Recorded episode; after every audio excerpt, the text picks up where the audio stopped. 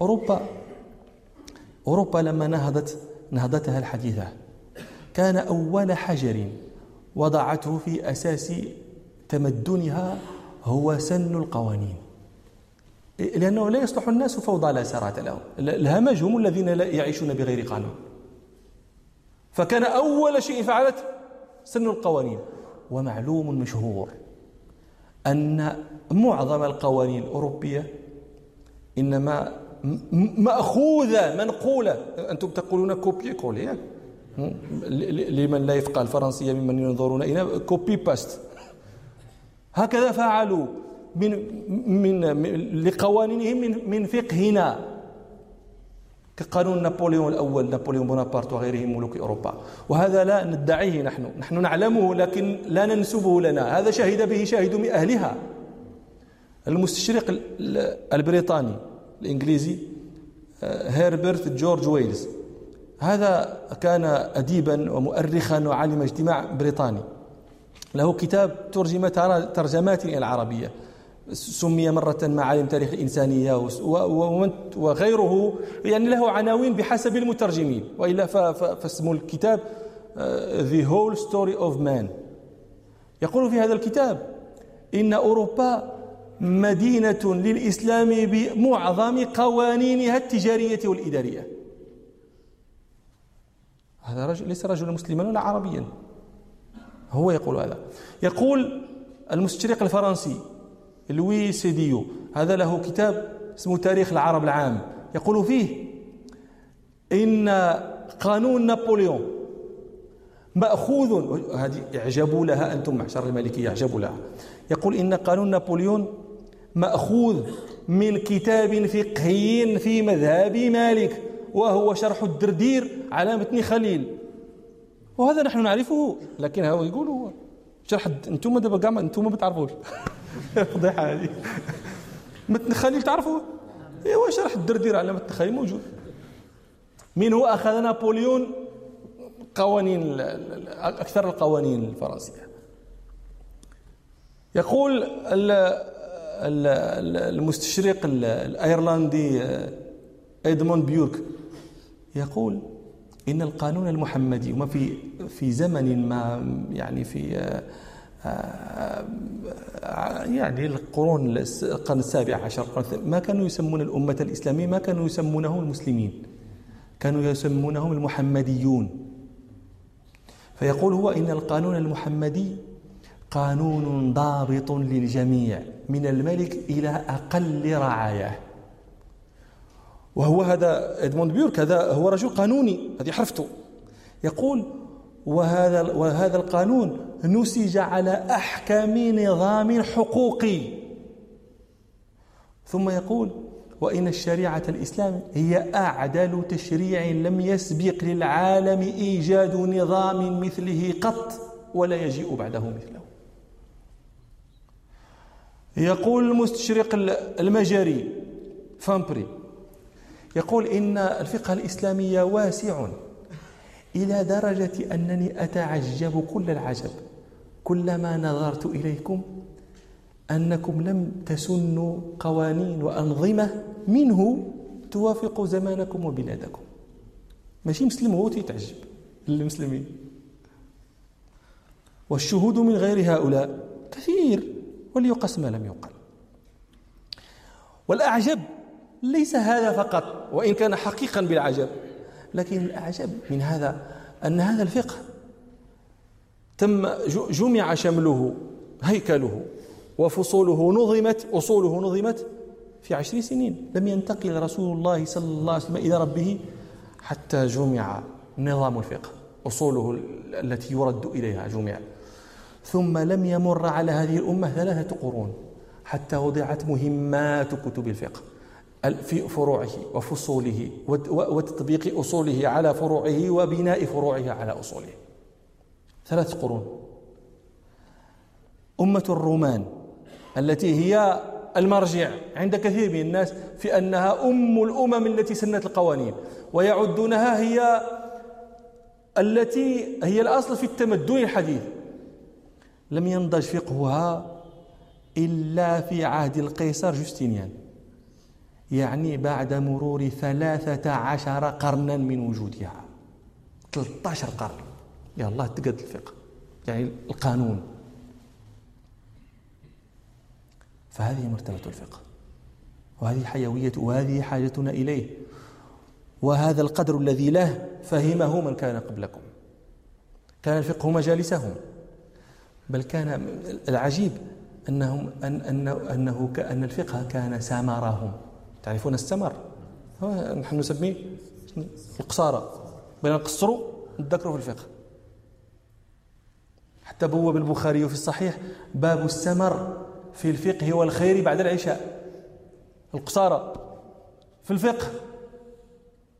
وقد حدثتكم مرة تلك القصة التي ذكرها ابن رشد رحمه الله. لما عن لما لما حكى عن يحيى بن يحيى الليثي لما خرج من الأندلس إلى مالك قال ركب معنا من طرابلس فتى كلما نزلنا منزلا وعظنا. قال فكنا نعجب بذلك من شأنه. فلما أتينا المدينة قال رام أن يفعل بهم مثل ما كان يفعل بنا. قال فرأيته قائما في صماط أصحاب السقط هذا بالجوطية وهو قائم يحدثهم وقد والرجال له عنه ولا يعني الغريبة أنه لم يلتفت إليه أحد لا يقول لي مش تقول ولا أحد هو غريبة هذه غريبة منهما معا من الذي من اللاهين عنه ومن هو الذي يتكلم وسط قوم اللاهين عنه قال والصبيان يحصبونه يقولون له يشير عليه بالحجر يحصبونه بالحجارة ويقولون له اسكت يا جاهل. قال فعجب فقال فكان أول شيء سألنا عنه مالكا بعد دخلنا بعدما دخلنا عنده وسلمنا عليه ما رأينا من ذلك الرجل. فقال مالك رحمه الله قد أحسن الرجال إذ له عنه. وأحسن الصبيان إذ ذكروا عليه باطلا قال يحيى وسمعت مالكا يكره القصص. فقيل له يا أبا محمد إذ تكره هذا فعلى ما كان يجتمع من مضى؟ إلى ما نجتمعون نقولوا كان يا ما كان وكذا وكان وكذا. نجتمع ماذا نقول؟ على ماذا كان يجتمع ماذا قال كان يجتمع كانوا يجتمعون على الفقه. يجتمعون على الفقه. وصدق مالك رحمه الله. وقد روى ابن أبي شيبة في مصنفه أن أبا موسى الأشعري رضي الله عنه أتى عمر بن الخطاب بعد العشاء. هذه ماشي وقت ديال الزيارة. فقال له عمر ما جاء بك؟ قال أريد أن أحدثك. قال في هذه الساعة؟ هذه وقت النعاس. شفت الحديث. فقال أبو موسى إنه فقه. فجلس عمر. الفقه اللي نجلسوا نقصروا. قال فجلس عمر فتحدثا ليلا طويلا حتى قال أبو موسى الصلاة يا أمير المؤمنين. ندركوا نصلي شي ركعات قبل منه.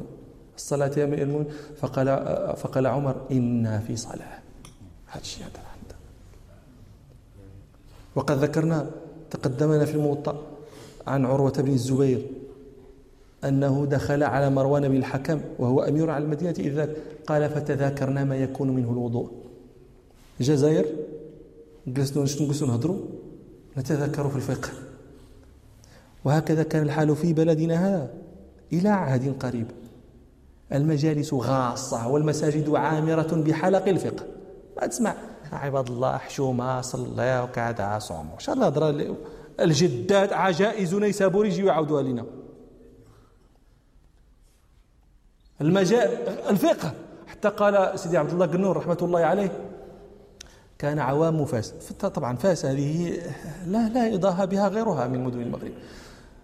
كان عوام فاس. أذكار لأبواب الفقه من علماء غيرها. طبعا انتبهوا. أذكار لأبواب الفقه. ماشي مسائل الفقه. يعني إذا قيل كتاب الصلاة يقول كتاب الصلاة فيه باب كذا وباب كذا وباب كذا وباب كذا. كتاب البيوع فيه باب كذا باب كذا. العامي الفاسي. في ذلك الزمن يذكر أبواب الفقه. أكثر مما يذكرها علماء غير فاس.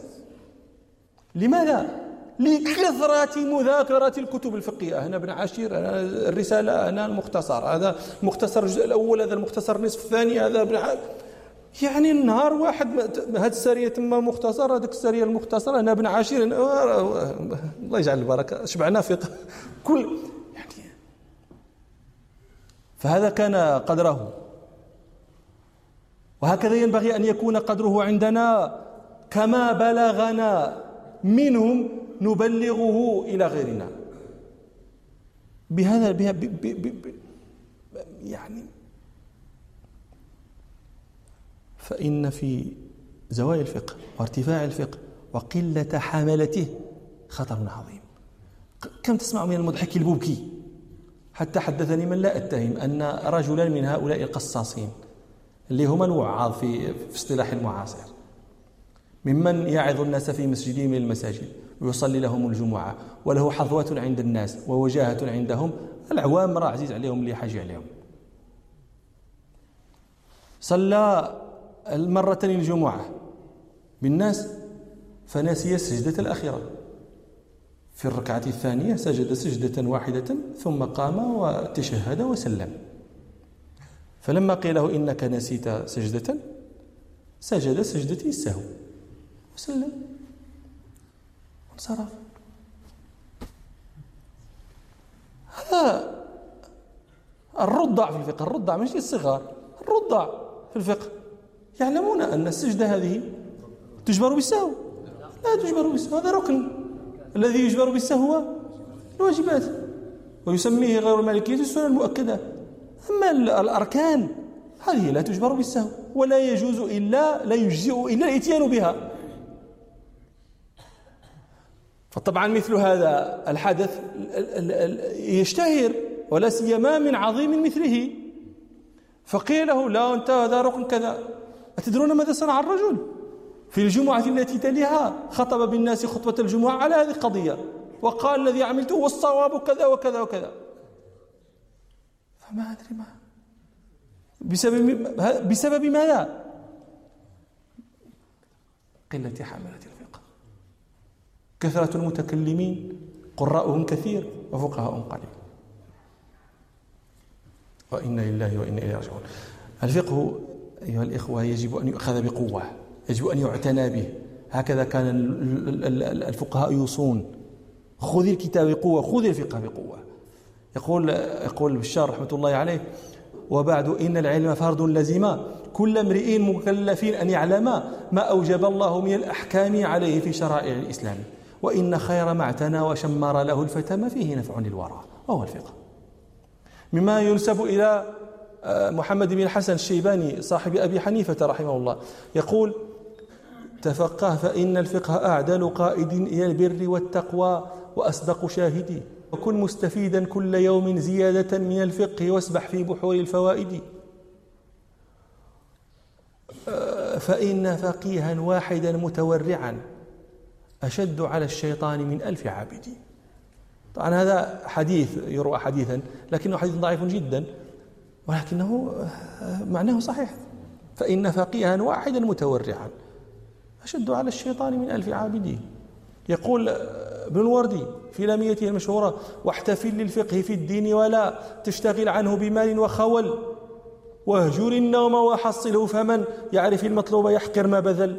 لا تقل قد ذهبت أربابه كل من سار على الدرب وصل. يقول ابن الونان وخص علم الفقه بالدرس وكن كمالكين أو أشهب العتق. لما ذكر إبراهيم بن خلف أو إسحاق بن خلف وخلاف عندهم في اسمه. هل هو اسمه إبراهيم واسمه إسحاق؟ ذكر البيتين المشهورين اللذين يمدح فيهما النحو. النحو يبسط من لسان الألكن والمرء تكرمه إذا لم يلحن وإذا طلبت من العلوم أجلها فأجلها منها مقيم الألسن. عرضه ابن عبد البر ورد عليه وغلطه وقال العلم يرفع كل بيت هين والفقه يجمل باللبيب الدين والحر يكرم بالوقار وبالنهى والمرء تحقره إذا لم يرزن وإذا طلبت من العلوم أجلها فأجلها عند التقي المؤمن. علم الديانة مش علم النحو علم النحو علم جليل ولكن أجل منه علم الفقه. إلى أن يقول هذا الصحيح هذا الصحيح لا مقالة جاهل فأجلها منها مقيم الألسن.